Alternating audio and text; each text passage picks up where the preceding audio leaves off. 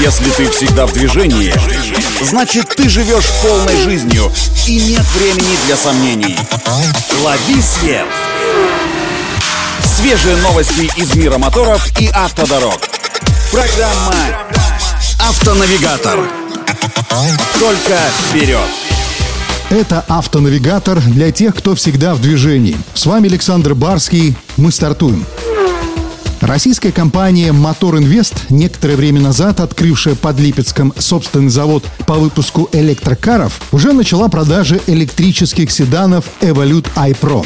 Они доступны пока в единственной комплектации с электродвигателем мощностью 163 лошадиной силы, что позволяет ему разгоняться до 100 км в час за 9,5 секунд. А запас хода от 53 киловаттной батареи составляет 250-280 километров в реальных условиях. Можно тестировать и оставлять свои отзывы в сети. Посмотрим, что же будет дальше.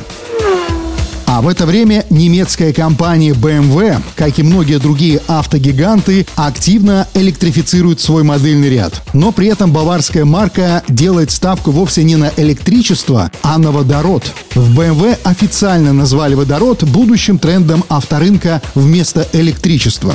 По мнению инженеров BMW, у автомобилей на водороде есть целый ряд преимуществ перед электрокарами. И их главный плюс заключается в том, что они, в отличие от электрокаров, не нуждаются в развитой зарядной инфраструктуре. И производство водородных станций создать, по мнению немецких специалистов, проще. Ведь водородный бак нужно будет перезаправлять каждые 6 или 12 месяцев. Это круто. Так что в самом ближайшем будущем водородные автомобили могут стать новым трендом на мировом рынке вместо электромобилей. Они вообще не производят вредных выбросов, а единственным побочным продуктом, если его можно назвать таковым, является водяной пар. К тому же водород является самым распространенным элементом во Вселенной.